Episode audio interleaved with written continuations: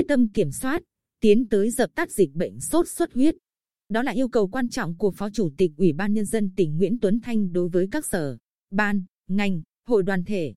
Ủy ban Nhân dân cấp huyện tại văn bản chỉ đạo chiều ngày 23 tháng 9 liên quan công tác chủ động kiểm soát ngăn chặn dịch bệnh sốt xuất huyết trên địa bàn tỉnh.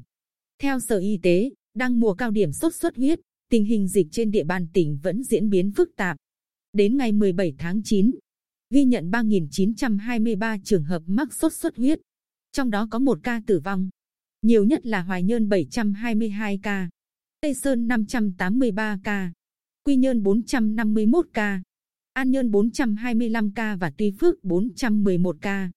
Phó Chủ tịch Ủy ban Nhân dân tỉnh yêu cầu hạn chế đến mức thấp nhất trường hợp tử vong do sốt xuất huyết.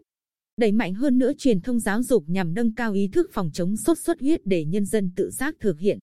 Tổ chức hiệu quả các chiến dịch diệt bọ gậy với sự tham gia của các cấp, ngành, thanh niên, học sinh, sinh viên và cộng đồng dân cư. Hướng dẫn người dân cách phát hiện sớm ca bệnh, không tự ý điều trị tại nhà dễ dẫn đến biến chứng nguy hiểm và gây tử vong. Triển khai quyết liệt, thường xuyên chiến dịch diệt bọ gậy, duy trì hàng tuần, đặc biệt tại các công trường xây dựng, khu vực tập trung dân cư, thiếu nước sạch, điều kiện vệ sinh kém. Phối hợp chặt chẽ ngành y tế tổ chức phun hóa chất diệt mũi, huy động lực lượng phối hợp triển khai phòng chống sốt xuất huyết hiệu quả.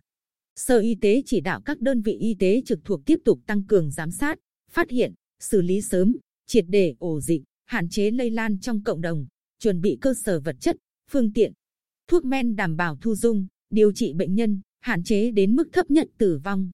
Phối hợp chặt chẽ địa phương tổ chức chiến dịch diệt bọ gậy và phun hóa chất diệt mũi, điều tra, đánh giá, phân tích tình hình dịch, địa bàn trọng điểm, đối tượng nguy cơ để đưa ra biện pháp phòng chống phù hợp.